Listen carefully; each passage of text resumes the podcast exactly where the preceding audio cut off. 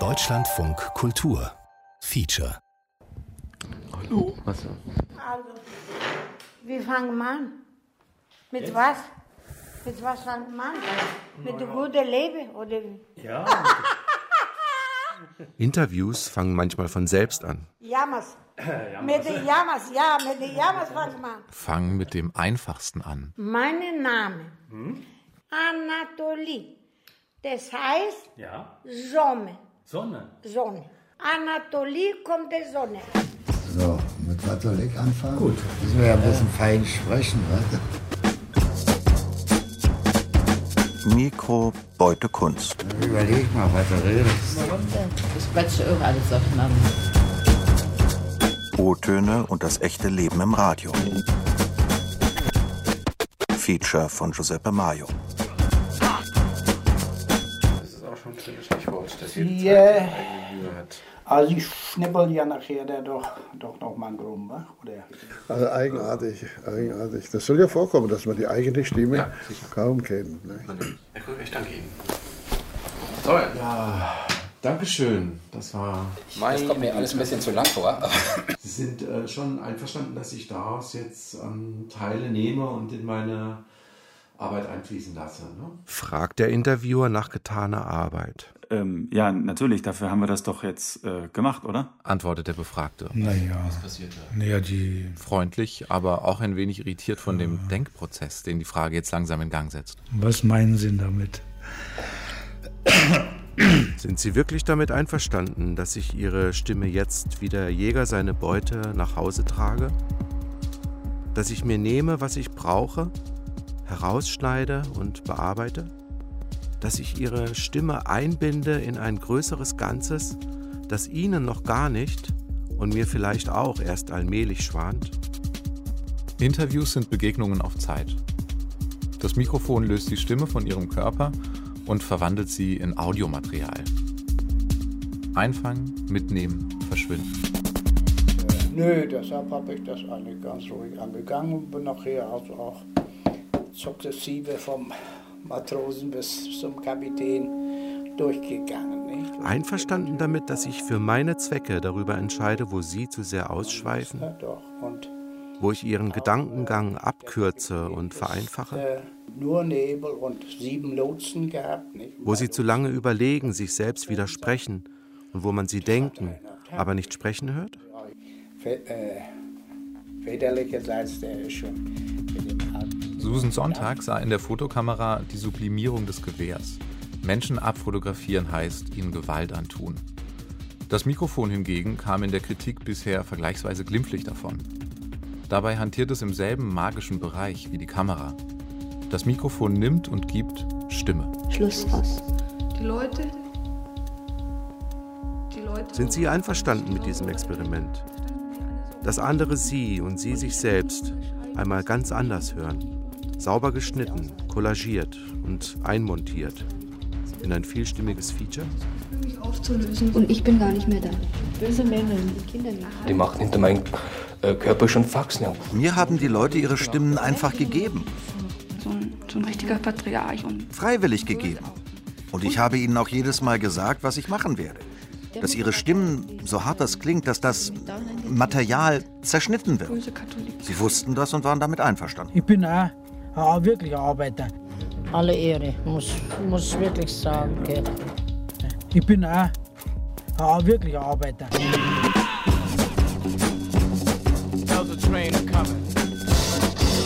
Kapitel 1 Aus der Hüfte. Wenn ich rechtzeitig hineingekommen wäre zur Enslin, ich hätte das Luder in den Fies gezogen, bis in den Hals gehabt hätte wie ein Giraff. Sagen Sie mal, Frau Dr. Harms, wie heißt das auf Spanisch? Un momento, señor, sí, sí, señor, el Uruguay, ni te ni te Was aber eben am schlimmsten ist, das sind die Kinder. Das war mein größter Traum ist gewesen, frei zu sein, tanzen gehen, dich amüsieren und andere Männer auch, bin ich ganz ehrlich. Also das hat mich gar nicht mehr interessiert. Die fand ich also echt blöde. Das Feature zeigt uns Menschen, die sich auf dem Schachbrett des Lebens bewegen. Oder von Kräften angetrieben, bewegt und geschoben werden. Von Kräften, die außerhalb ihrer Kontrolle liegen. Und hatte auch dann immer das Gefühl, du verpasst was, du hängst dein ganzes Leben an so einen ollen Suffkorb, der nicht arbeiten geht und dann hast du drei Kinder am Hintern zu hängen. Also mein größter Wunsch war immer weg. Wenn es in den vielen internationalen Features, die ich gehört habe, eine Konstante gibt, dann jene, dass normalerweise nicht die Könige, sondern eher die Bauern zu Wort kommen. Nicht diejenigen, die wollen und können, sondern diejenigen, die gerne würden, aber nicht können. Und die anderen, die könnten, aber nicht wollen. Man glaubt immer Wörter zu verstehen. Aber es ist keine Sprache. Es sind immer die gleichen Laute.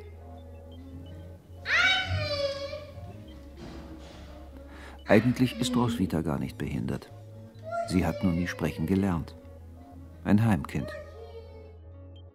Oft schafft dieses menschliche zu kurz kommen. Dieser Abgrund zwischen Traum und Tat.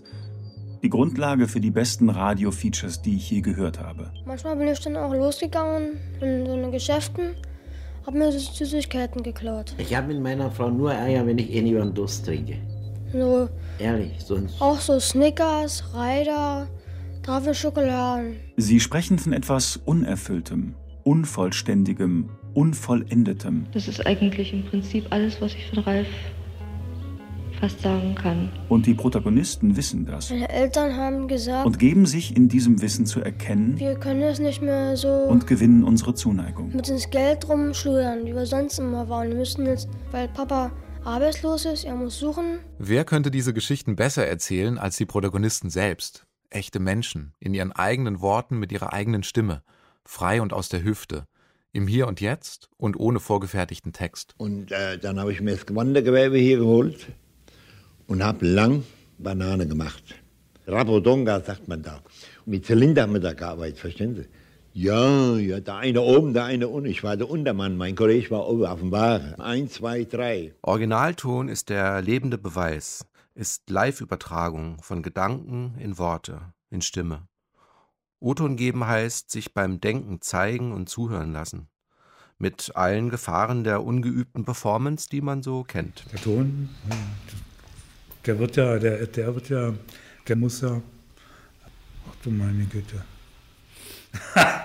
mit allen verstotterten Versprechern, mit allen Aussetzern und Wiederholungen und Nebensätzen, die nirgendwo hinführen. Ja, das ist, das ist richtig und es ist wiederum nicht richtig. Äh, Und die ersten Schwierigkeiten gab es zwischen Gudrun und Reinhold. Originalton ist der atmende Beweis. Der Bernd ist ja so ein rechter Einzelgänger. Also außer der Gabi äh, kennt, ich weiß nicht, kennt er niemand, jedenfalls kam niemand zu ihm. Die Körperstimme des Einzelfalls. Und Gerd hat so viel Bekannte auch nicht, der kriegte auch keinen Besuch. Die Laien und Experten des eigenen Schicksals. Es genügt nicht nur alternativ zu sein und locker flockig, sondern man muss es auch managen. Die Helden und Verlierer, die Kämpfer und Grübler. Und Martha und ich eigentlich doch sehr oft. Die ungeschulten Bescheidwisser und die wortreich Ratlosen. Dann wissen Sie noch weniger als ich und dann sagten Sie, die hätten mich in Rickling getestet. Ich bin noch nie in Rickling getestet worden. Da sind die Ärzte viel zu dumm, um mich zu testen. Die freimütig berichten, was das Leben ihnen nicht erspart hat. Und, und Sie, wissen, Sie wissen ganz genau, dass ich gesund bin und gar nicht krank bin. Originalton ist manchmal vermündlichte Wissenschaft.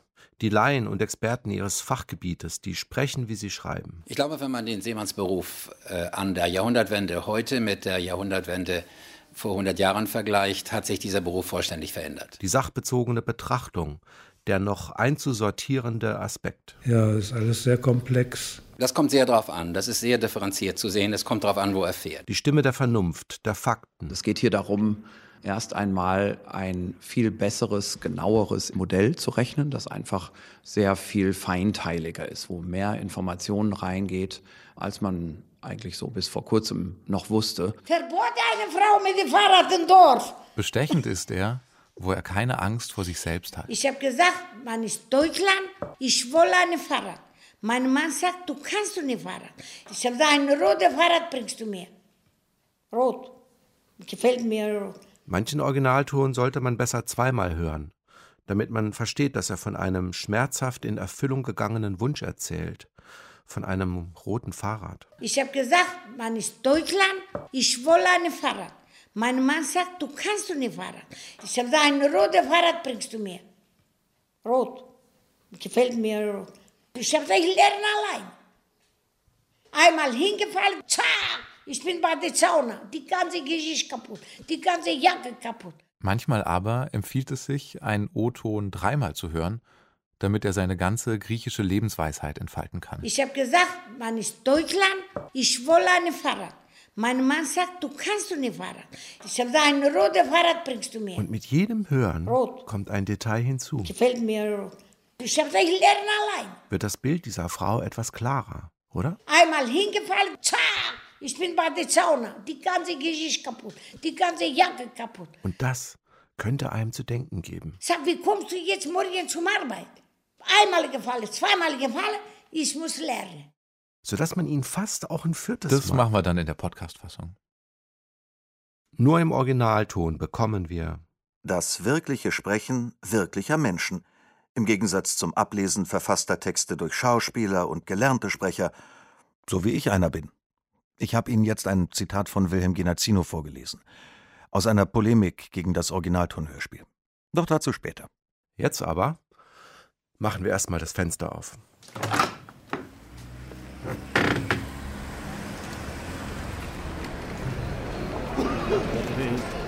Strecken das Mikrofon in den Fluss der Zeit, in die immer nur apostrophierte, nie ganz erfassbare Wirklichkeit, von der wir immerzu nur Proben nehmen, Luftproben, Schallabdrücke. Ja, nichts anderes, zitternde Luft. Äh, Alexander, spiel doch mal kurz diese zweite Musik, dann gehe ich kurz in die Knie, ja? So. Also. Ich verneige mich hiermit nachträglich und in tiefer Dankbarkeit vor den Pionieren und Techniknerds der ersten Stunde, die uns beigebracht haben, Lichtwellen und Schallschwingungen aufzuzeichnen. Ihr seid einfach der Knaller.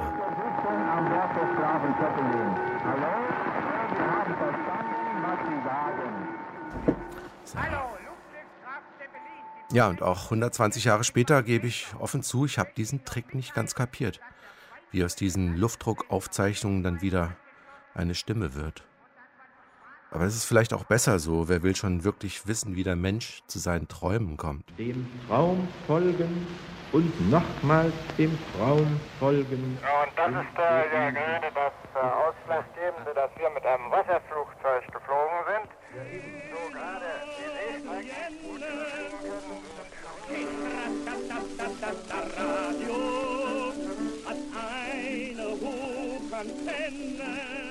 Kapitel 2 Frischluft Achtung, Achtung. Hier ist die Sendestelle Berlin. Die Geschichte des Originaltons ist eine Ausbruchsgeschichte. Der Held dieser Geschichte ist das Mikrofon. Sein Gefängnis ist die 3x3 Meter enge, mit Pferdedecken schallisolierte Sprecherkabine im Dachboden des Berliner Voxhauses am Potsdamer Platz. Drahtlos telefonischem Wege beginnt. Von hier überträgt das Edison Kohlemikrofon die erste Berliner Funkstunde. Live. Cello-Solo mit Klavierbegleitung. Wir schreiben das Jahr 1923. Andantino von Kreisler. Gespielt von Herrn Kapellmeister Otto Urak. Am Flügel Herr Fritz Goldschmidt.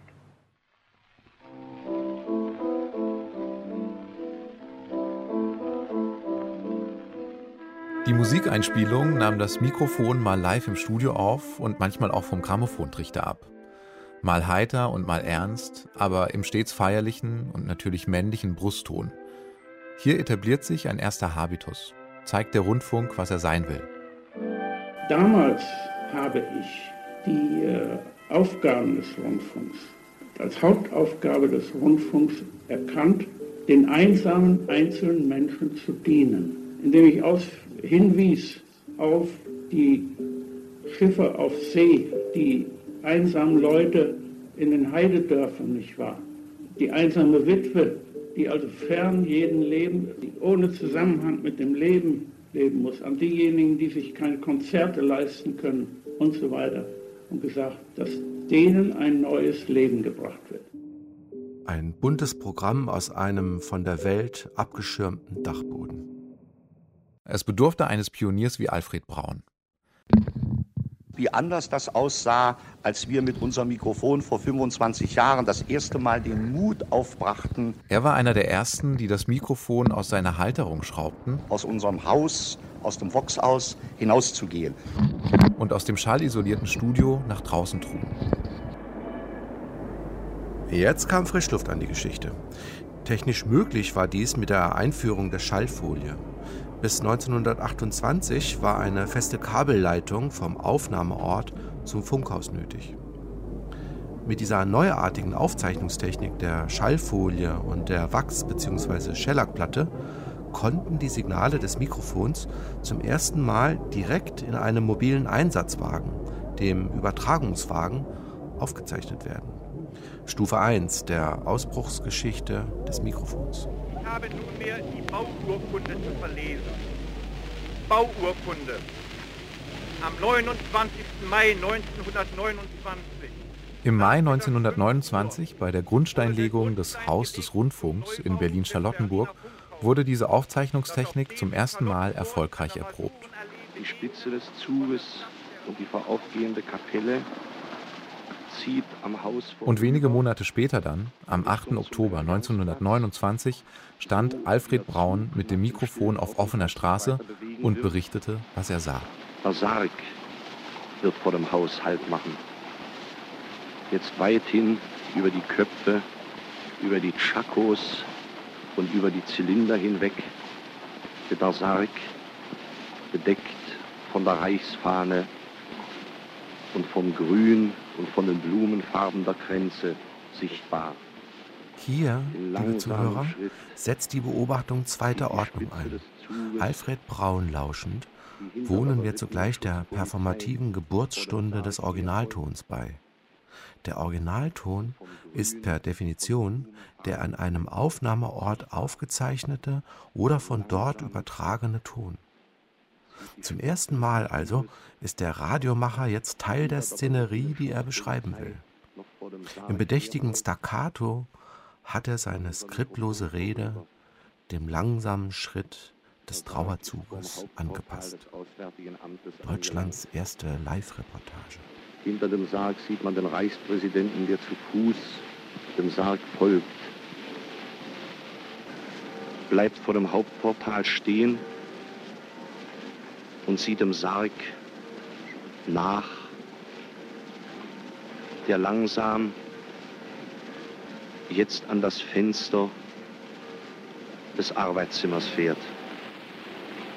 In langsamem Schritt zieht die Spitze des Zuges Und wie von selbst? die hinter der berittenen Schutzpolizei noch vor dem Sarg herfolgt, senkt der Reporter seine Stimme, an unser Mikrofon vorüber. lässt den Hörer über den gedämpften Tonfall miterleben, wie dicht der geschmückte Sarg des Außenministers jetzt an seinem Mikrofon vorbei defiliert. Der Sarg ist vor dem Hauptportal des Auswärtigen Amtes angelangt. So nah am Geschehen war der Hörer noch nie. Hinter dem Sarg sieht man den Reichspräsidenten, der zu Fuß dem Sarg folgt. Die Flüsterreportage war geboren. Entstanden ist diese sogenannte Flüsterreportage, wie man das in Berlin nannten, bei einem Anlass im Ausland. Ich wurde nach Stockholm geschickt, die Verleihung des Nobelpreises an Thomas Mann zu übertragen. Diese Verleihung wurde und wird wohl auch noch heute vom König selber vorgenommen. Der hatte irgendeine, wenn nicht eine Animosität, so zumindest doch seine Bedenken damals gegen den Rundfunk. Kurzum, er wollte bei dem feierlichen Akt das Instrument nicht vor sich sehen. Und da erfand dann jemand auch so einen verborgenen Fleck, wo ich hinter einem Teppich stehen konnte. Es war aber, die Möglichkeit war nicht anders, ganz dicht hinter dem Rücken des Königs. Und ich musste nun flüsternd erzählen, wie Thomas Mann befangen herankam und den Preis in die Hände bekam und was er dazu sagte und musste das alles so leise über die Ostsee nach Berlin verkaufen, dass der König nichts davon hörte. Seinen Platz auf dem Podium verlassen, er steigt die Stufen nieder ins Parkett. Thomas Mann steht vor dem schwedischen König, Hände schütteln. Thomas Mann verbeugt sich tief. Mit den ersten Erfolgen kam dann natürlich die Lust, möglichst das Mikrofon überall aufzubauen, wo etwas los war. Und hier vielleicht beginnt die Infektion des Radiobetriebs und des Hörers mit der Wirklichkeit. Das Mikrofon kann die Töne jetzt dort abholen, wo Wirklichkeit ist. Draußen, Die ersten Nachrichten aus der Außenwelt des Apparats. Eigentlich ist äh, der Zufall der Vater der ersten Reportage gewesen. Eines Tages war Berlin in Aufregung durch eine Mitteilung über Deutschland wären Ozeanflieger gesichtet worden. Also Flieger, die dem Beispiel des ersten Überfliegers Lindbergh gefolgt waren, von Amerika nach Europa den Ozean zu überfliegen. Dort stößt es auf ein völlig neues Impulsspektrum. Wind weht dem Mikrofon jetzt um die Membran. Es wird Teil eines Raumes, den es abzutasten und zu übertragen vermag. Es kann spielerisch, kann mühelos, weil beweglich, die Perspektiven wechseln. Von der Mitte zu den vielstimmigen Rändern einer ungehörten Welt. Und damit verändert sich alles. Für das Mikrofon, für den Radiomacher, für den Hörer. Und die Berliner standen nun die ganze Nacht hindurch, vom Abend an, auf dem Tempelhofer Feld und warteten und warteten und guckten erst in den dämmerigen Abendhimmel und guckten dann auf den Nachthimmel und warteten, dass endlich Lichter, Positionslampen, dass endlich das Flugzeug der Ozeanflieger auftauchen würde. Und ich habe nun ohne den Gedanken einer Reportage oder etwas Ähnlichem oder Gleichwertigem, wie es etwa die geschriebene Zeitungsreportage darstellt, einfach als ob ich ans Telefon ging, den Berlinern fortlaufend Stimmungsberichte gegeben über das, was sich auf dem Tempelhofer Feld entwickelte und abspielte. Es lag in der Hand des Machers, wie er das Mikrofon nutzte. Es war ein leichtes, dieses sensible Instrument an seine Grenzen zu treiben, es zu überlasten, es zu fluten und ihm einen Krach zu entlocken, den die Welt so noch nicht gehört hatte.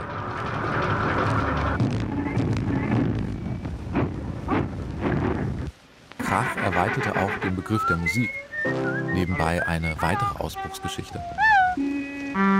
Die Berliner stehen eben an der Ecke und gucken nach allen Seiten und wo was Neues, was Frisches, was Lebendiges kommt, das halten sie an und da machen sie mit. Und so war es in der Nacht. Da war einer oder mehrere von den Wurstmax-Gestalten, da waren Zeitungshändler, da kamen die Prominenten, die Ansprachen an das Publikum hielten, es wurde gesungen und über das habe ich laufend berichtet. Mit dem Schritt nach draußen brachte uns das Mikro etwas Neues zu Gehör. Das Zufällige, das Vorgefundene, das Ungemachte, den Originalton. Also bitte. Und am nächsten Morgen haben wir zu unserer Freude und zu unserer Überraschung festgestellt, dass das den Berlinern Spaß gemacht hatte. Dass die die ganze lange Nacht, so wie die auf dem Tempelhofer Feld stehenden, zu Hause in ihrer Rundfunkecke und jeden Augenblick wussten, dass die Ozeanflieger noch immer nicht da waren. Das ist eine Überraschung, meine Damen und Herren. Eben kommen Sie an. Eben kommt der silberne Pfeil, der schwere Wucht Ihres Manfred von Schleswig.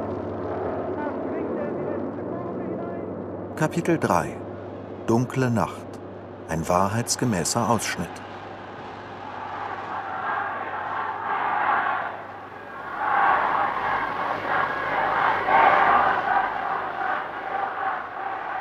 Die Geschichte des Originaltons ist die Geschichte des Mikrofons. Mit dieser mobil gewordenen Sonde schafft sich das Radio eine neue Unmittelbarkeit. Neue Formen des öffentlichen Sprechens erobern das Programm. Die Faszination der freien Rede unter freiem Himmel, ohne die keine Demokratie vorstellbar ist. Jetzt eben biegt das Auto mit der Hakenkreuzfahne um die Kurve zum Funkhaus. Aber der Weg zur Demokratie führt durch dunkle Nacht. Kommandos Heilrufe begrüßen Herrn Dr. Goebbels. Ich halte den Rundfunk für das Allermodernste und für das Allerwichtigste Massenbeeinflussungsinstrument, das es überhaupt gibt. Selbst die freieste Errungenschaft des Radios, der Originalton, das Sprechen frei Schnauze, verlor im Propagandarundfunk der Nationalsozialisten seine Unschuld. Hier ist der Deutschlandsender, hier sind alle deutschen Sender und der deutsche Kurzwellensender. Front- und sogar KZ-Berichte, Wochenschauen, Tagesnachrichten, Originaltöne von Soldaten, Fabrikarbeitern und selbst Kindern. Goebbels Abteilung spannte alle Formen des Sprechens in den Dienst der Propaganda. So bringen wir heute einen wahrheitsgemäßen Ausschnitt aus dem Konzentrationslager Groß-Berlins. Wir sind mit dem Mikrofon nach Oranienburg hinausgewandert und wollen nun versuchen, Ihnen und der Welt die Wahrheit, ein Spiegelbild des Lebens zu Gehör zu bringen. Wir wollen versuchen, mit dem Mikrofon in das Verwaltungsgebäude zu gehen und auf dem Wege dahin den Speisesaal zu besichtigen. Kommen Sie nachher. Wie heißen Sie? Schulze. Sind Sie Kommunist gewesen? Wohl. Hier, was haben Sie jetzt für eine Essenssuppe hier? Erbsensuppe. Werden Sie davon satt? Wohl. Vorbei der Traum. Was haben Sie gestern gegessen? Von Wirklichkeit im Radio. Trauben. Die schmecken wohl nicht. Jawohl, die haben dann tut es nicht wahr? Was meinen Sie wohl, was ihr Nationalsozialisten zu essen gekriegt hättet, wenn ihr Kommunisten am Ruder gewesen wärt? Wir machen gar keinen Hehl daraus. Der Rundfunk gehört uns. Niemandem sonst. Wir können, soweit unser Auge schweift, nichts entdecken als Ordnung und Sauberkeit. Und ich glaube, es ist wohl keiner hier unzufrieden, dem diese Erbsensuppe nicht schmecken sollte, mit Speckbeilage.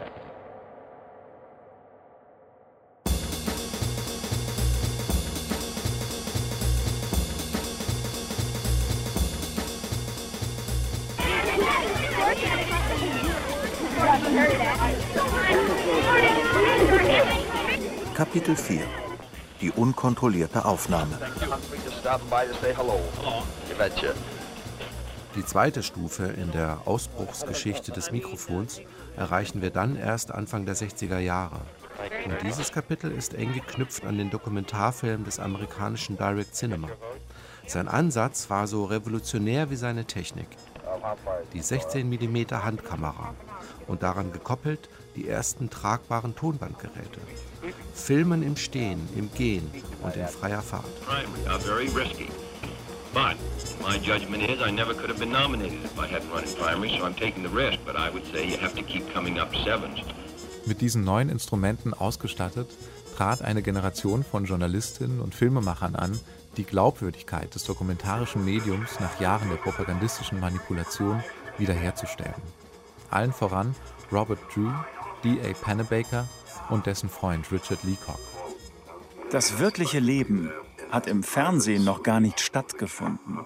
Hierfür brauchen wir eine ganz neue Form des Journalismus. Dem Dokumentarfilmer Richard Leacock schwebte eine rein beobachtende, unmanipuliert und kommentarlos zeigende Kameraführung vor, die ihre Protagonisten zeigt, wie sie sind. Reality as it is. I like looking at the world the way it is and Es wäre ein Theater ohne Schauspieler. Es wären Theaterstücke ohne Dramatiker. Es würde ohne Zusammenfassung und Meinung berichten. Es wäre die Fähigkeit, in das Leben der Menschen zu schauen. The Fly on the Wall. Die Kamera des Direct Cinema, so Richard Leacock, solle sich wie eine Fliege an der Wand verhalten. Das vorfilmische Ereignis so unverfälscht wie möglich aufzeichnen und es so wenig wie möglich durch die Anwesenheit der Kamera beeinflussen oder stören. This is the story of the primary process, as it is fought in any important state in any election year, but seen close up, as there's never before been captured by the camera. Mit dem Dokumentarfilm Primary setzt das Trio 1960 einen Meilenstein. Es begleitet den amerikanischen Senator John F. Kennedy bei seinem Vorwahlkampf im Bundesstaat Wisconsin. Die Kamera folgt ihm auf Schritt und Tritt, zeigt den nahbaren Politiker. Das Mikrofon dokumentiert sein Gespür für den kleinen Moment, für den Smalltalk mit dem kleinen Mann am Straßenrand. So nah war der Zuschauer einem Politiker, so nah war die dokumentarische Arbeit dem Real Life vielleicht noch nie gekommen. Kennedy gewann das Duell gegen seinen medienscheueren Rivalen Hubert Humphrey deutlich und alles Weitere ist Geschichte.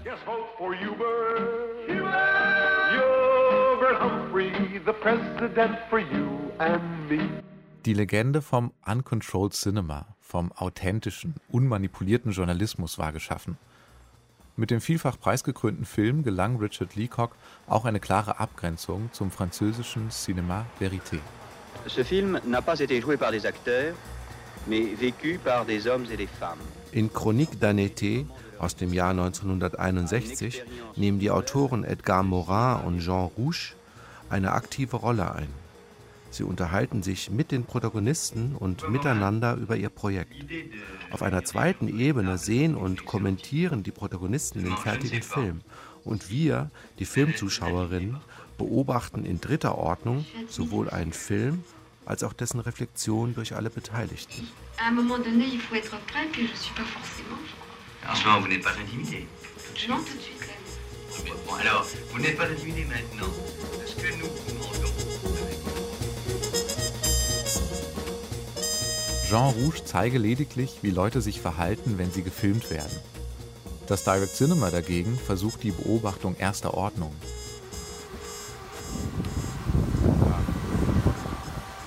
Ich klicke mich durch mein Tonarchiv der letzten 20 Jahre. Die Sache mit dieser unkontrollierten Aufnahme lässt mich nicht los. War mein Mikrofon jemals die unsichtbare Fliege an der Wand? Hatte ich nicht immer einen Grund, ein Ziel, einen Fokus vor Ohren, wenn ich das Mikrofon ausgepackt und scharf gestellt habe?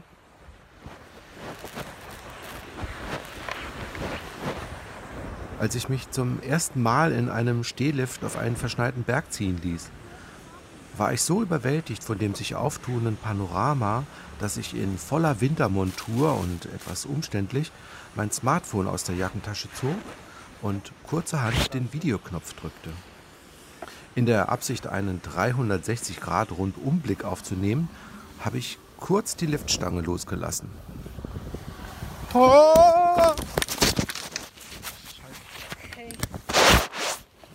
diesem Sturz, würde ich heute sagen, mache ich meine erste schmerzhafte, aber dafür echte, reine dokumentarische Aufnahme.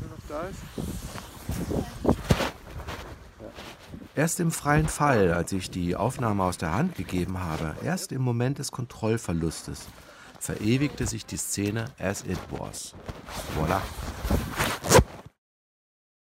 Mit Begriffen wie Uncontrolled Cinema und Reality as it is unterstreichen die Apologeten des Direct Cinema ihren Glauben an die Authentizität ihrer filmischen Methode, wohingegen ihre Kritiker den Begriff der Realness an sich in Frage stellen. Der Vorwurf der Naivität trifft die Doku-Avantgardisten hart. Unverkennbar werden die Einflüsse der Semiotik in die Filmtheorie, die kein Genre mehr außerhalb ihrer Zeichensysteme duldet. Wer mit Begriffen wie objektiv, wahr und echt operierte, zeigte sich nicht mehr auf der Höhe der Zeit. Und bis heute stellt sich jede Generation unter wechselnden Rahmenbedingungen die Frage nach der medialen Wirklichkeit. Auch der Hörfunk im Hörspiel und Feature ringt mit der Wirklichkeit. Entlang der Frage, wird Radio in der Wirklichkeit gemacht oder wird Radio im Radio gemacht? Ist ein Sarah Kane-Monolog so wirklich wie ein O-Ton aus der Psychiatrie? Was ist welthaltiger, Dichtung oder Dokumentation? Ist diese Form der Originaltonverarbeitung In das Haus, in das alte Haus bin ich gekommen. In das Haus, in das alte Haus bin ich gekommen. Und an dem Tag, da ist eigentlich alles passiert. Da ging es so los. Da habe ich auch zum ersten Mal die, ähm, die Leute als andere Leute erfahren. Und man ziemlich aalglatten Eindruck so gemacht. Und da kriegte ich so Angst. Gar nicht so, so um mich rum stand. Da standen sie nämlich so um mich rum und da kriegte ich so Angst. näher dran an der Wirklichkeit als diese? Ich hatte viel, ich habe meinen Personalausweis immer noch. Der wird gewaltsam in Sachsen-Waldau festgehalten. Stimmt. Also, ich weiß nicht, was da gelacht wird. Worüber lacht ihr nur? Über euch selbst, über eure Krankheit oder was? Hast du noch eine Zigarre geraucht? Ja, da möchte ich auch gerne hin. Wenn ich könnte, würde ich da gerne hinfahren. Was würden Sie aber mit euch da machen in der DDR? Vergasen würden Sie euch da drüben. Interessierst du dich für die Eigenheiten einer einzelnen Person und willst ihr unkommentiert folgen? Er hat nur eins verdient, den Tod. Ja. Weil das darf nicht passieren. Äh, Ich meine, meine Schwester, äh, es geht um unsere Familienehre. Sogar vor meinem eigenen Leben kommt meine Ehre. Und ich sah, wie er da zappelt und ich habe ihm gesagt, bete wenigstens um Gott, dass er dir das verzeiht. Ob du noch zum Retten bist, weiß ich nicht. Ashhadu an la ilaha illallah wa ashhadu anna Muhammadan abduluhu wa rasuluhu. Es hätte mir also keinen Spaß gemacht, eine Frau, ähm, wenn die jetzt gesagt hat, okay, wir gehen jetzt zusammen schlafen. Und es war irgendwie erregender, viel erregender, sie in eine Situation zu bringen, wo sie also mir nicht entkommen konnte. Und das Einzige, das Einzige, was ich in dem Moment wirklich gedacht habe, das war, wie kommst du hier weg? Gar? Der ganze Körper, alles Denken ist wirklich nur darauf ausgerichtet, zu überleben und wegzukommen. Ne? Und das war also ein unbeschreibliches Gefühl. Obwohl ich mich dagegen nicht sträube, die so zuzugeben.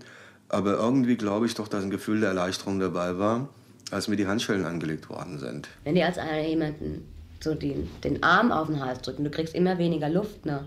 kannst kaum noch atmen. Und weißt ganz genau, wenn er noch ein bisschen mehr zudrückt, ist es aus.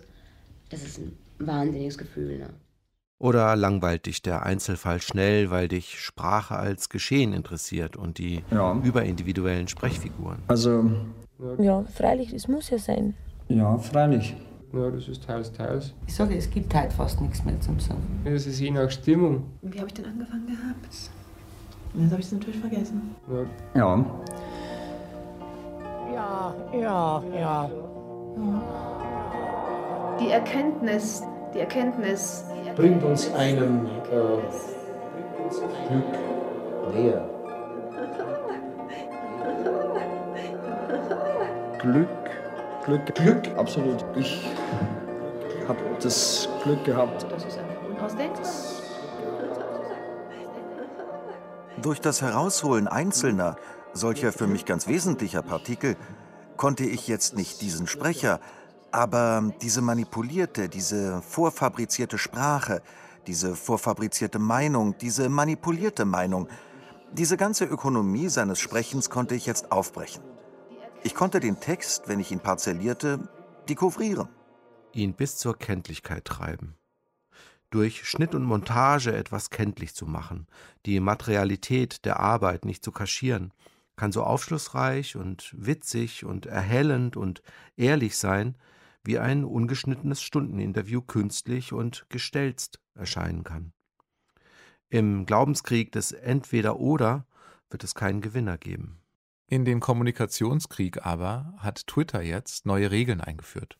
In der erst Anfang des Monats in Kraft getretenen Richtlinie zu synthetischen und manipulierten Medien von Twitter heißt es allgemein. Eine Kennzeichnung von Medienclips sei besonders wahrscheinlich, wenn bei Bild, Video oder Audiodateien erhebliche Änderungen vorliegen. Als Beispiel nennt Twitter an dieser Stelle Inhalte, die verfälscht, zusammen verändert, in der Abfolge geschnitten und verschnitten, verlangsamt wurden, um ihre Bedeutung zu verlangsamt, verändern. Außerdem schreibt der Dienst subtilere Formen manipulierter Medien, zum Beispiel isolierende Bearbeitung, isolierende Auslassung von Kontext mit falschem Kontext, können von Fall zu Fall gekennzeichnet oder verlangsamt, entfernt, verändert, geschnitten werden. In einem weiteren Punkt der Richtlinie stellt Twitter klar, dass auch der Kontext, also der Inhalt eines Tweets, bewertet werde.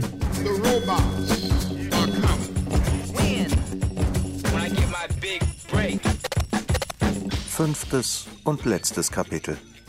Ernstfall Wirklichkeit oder die alltägliche Einübung. Bei mir war es so, wir haben in der DDR ein Visum gehabt für das ganze Jahr. Nicht? Ich konnte Sonnabend, Sonntags rübergehen und alles. So Kneipenrunden da in der DDR gemacht. War noch DDR-Geld. Trauen Sie Ihren Ohren? Vorsicht. Denn die beiden tun zwar immer so, als würden sie vor allem hören, was jemand sagt und diese sprachlichen Signale dann brav an das Gehirn weiterleiten. Angehalten, ich pass auf, ich gebe da einen Zehner West. Fahr mir mal irgend, irgendwo hin, sagt er, er weiß schon wohin. Unbestritten. Ja, pass auf, nicht in so ein Nuttending da irgendwo hin. So viel Geld habe ich nicht. Viel größeren Aufwand aber betreibt das Gehör in geheimer Mission, von der wir bewusst nicht viel wahrnehmen. Und da fährt er mir da bei Klärchen hin. Nicht? Wo ich da sonst immer in der Nähe war, aber ich bin nie die Ecke da rumgegangen, weil das alles so tot war, die Ecken da. Zur bloßen Spracherkennung aber braucht es kein Ohr. Dafür gibt es inzwischen Software. Das Ohr ist schon viel weiter. Dank lange eingeübter Zusatzqualifikationen gehört es heute zur Abteilung der überlebenssichernden und intelligenten, weil sozialen Organe. Es sichert uns das Überleben, weil es aus dem Gehörten nicht nur sprachliche Informationen herausfiltert, sondern mehr oder weniger unbemerkt zu jedem Sprechakt auch ein Dossier über den Sprechenden anlegt. Hat ich tanze. Ich hab gesagt, ich kann nicht tanzen. Kann ja auch nicht. Ich kann heute noch nicht tanzen, werde ich nie lernen. Und ja, so kamen wir dann zusammen. Ne? Welche Interessen verfolgt diese Person? Ja, so sind wir heute immer noch so zusammen. Ne? Los, jeder hat seine eigene Wohnung. Will sie mir schaden? Wenn ich bei ihr hinziehe und ich gebe dir die Wohnung auf und wir zanken uns, ne? die schmeißt mal raus. Kann ich dieser Person trauen? Solche Dinge. Deswegen halte ich mir die Wohnung hier. Wird schon seinen Grund Und, und, und so leben wir viel besser zusammen. Der zugrunde liegende Algorithmus ist unschlagbar. Er basiert auf jahrtausendelang gesammelten Hörerfahrungswerten. Das macht sich natürlich auch der Originalton im Feature zunutze. Die meisten Menschen wissen ja nicht, außer sie waren mal im Schlachthof, wie Blut riecht und das Blut riecht und wie entsetzlich das riechen kann.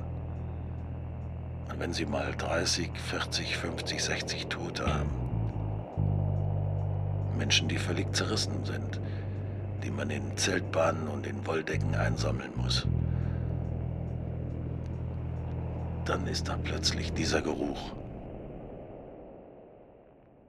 Mehr noch als im Originaltonhörspiel, das sein Ich bin Fiktion Lametta meist ja schon im Titel trägt, ist eine Originaltondokumentation, vielleicht sogar die soziale Ohrenschule par excellence. Denn anders als die themenbezogene Reportage oder der körperlose Bericht ist das Feature Es wurde geraucht. mehr als sein Skript. Es wurde Musik gehört. Führt es uns, Einer eine Runde weil es uns hören lässt, Batterien spendiert hat. auf ein Gebiet der letzten Unsicherheit, der nicht befriedigten Zweifel und offenen Fragen. Es wurde, wenn einer was hatte, die Flasche ausgewrungen, um die letzten drei Tropfen Schliwowitz oder Whisky oder was immer das war, noch rauszuholen. Solange es uns Menschen als atmende, sich bewegende, reagierende Wesen nahebringt, bleiben wir im Bereich der Möglichkeiten, im Bereich der ungesicherten Wahrheiten. Aber Emotionen, Wir müssen also weiter aufmerksam zuhören, die Sache ist noch nicht gegessen.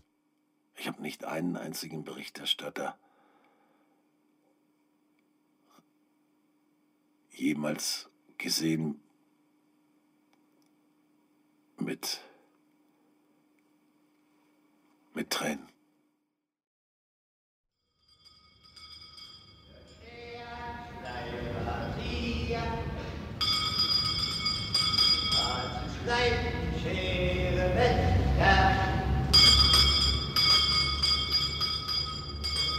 Dieser Weg, hier, mein jahrzehntelanger Weg, immer zur Arbeit und wieder zurück, komme ich an. Paar Moin los. Ich stehe auf. Na ja, na, hier ist ein Teller Haferflockensuppe.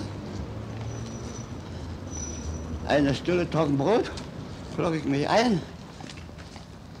Und einen kleinen Teller habe ich eine kleine Pfanne, brate ich mir ein Ei und eine Scheibe Wurst. Ja? Dazu, das ist mein Morgenfrühstück. Ich sehe ihn förmlich vor mir, diesen alten Mann, wie gebückt und müde er geht und seinen Karren vor sich herschiebt. Zu Hause wiederkommen.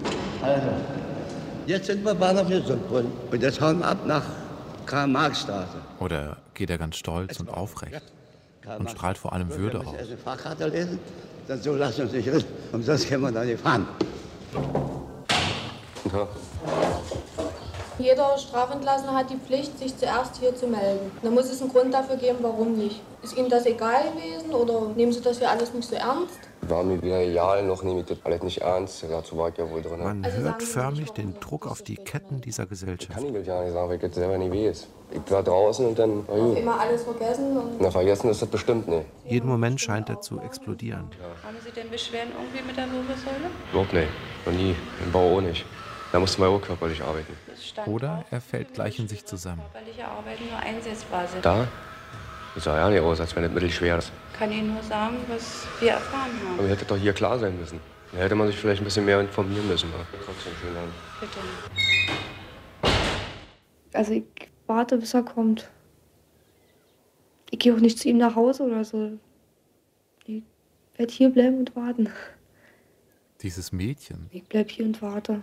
Hat man im Radio schon strahlendere Augen gehört? Ich versuche mir immer den Moment vorzustellen, wo es es klingelt und ich die Tür aufmache oder so. Stimmt, jetzt höre ich's auch. Aber ich glaube, so weit werde ich es ja nicht erst kommen lassen. Ich werde am Fenster stehen und dann werde ich die Treppe runterrasen, wie ein Engel oder so. So, damit das nicht in die Augen tropft. Ich muss jetzt noch mal tauchen, ja? Moment, ich bin gleich wieder oben.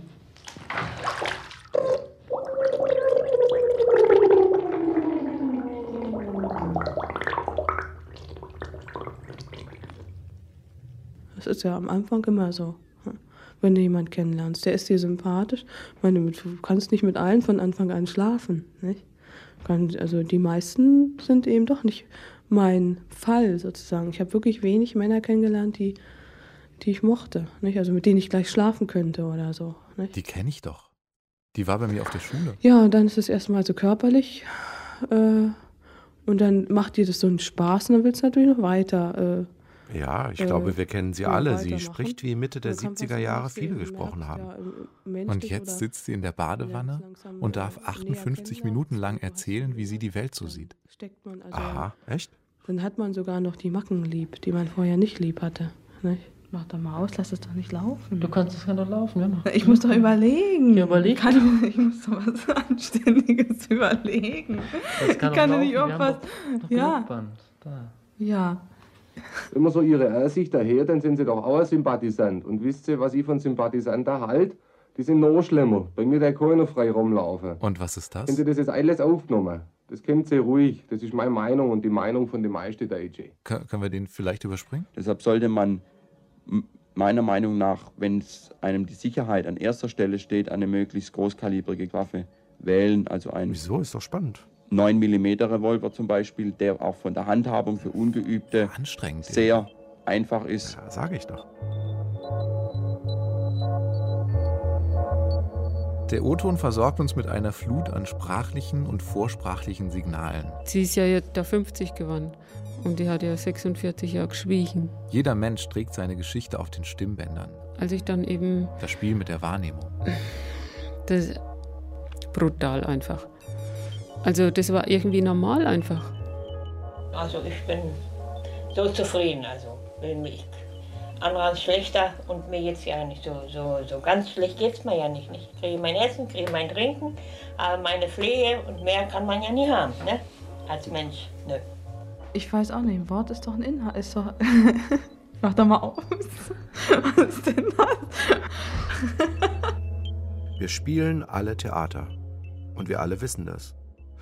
Je mehr wir beobachtet werden, desto stärker suchen wir vielleicht eine Rolle, in der wir uns zeigen und gleichzeitig darin verschwinden können. Wie es halt früher war, da bist du still und da wurde einfach nichts gesagt. Auch das Mikrofon, dieses absolut indiskrete Beobachtungsinstrument, schafft dem Sprechenden eine Bühne, auf der er sich zeigen und gleichzeitig unkenntlich machen kann. Wir haben uns direkt im gleichen Ballhaus kennengelernt.